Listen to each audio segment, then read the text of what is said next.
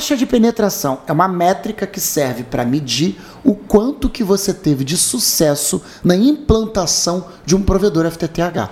Você que já trabalhou em provedores FTTH, quantas vezes você fez uma CTO?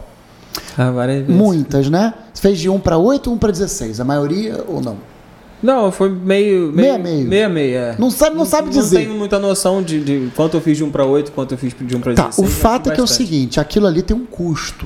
Será que aquele custo voltou pro, bo- pro dono do provedor, pro bolso do dono do provedor?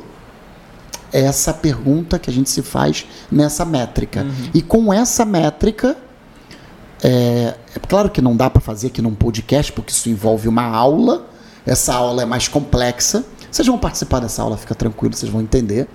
É, e nessa aula eu explico quanto que um provedor teve sucesso na implantação de um projeto FTTH ou não.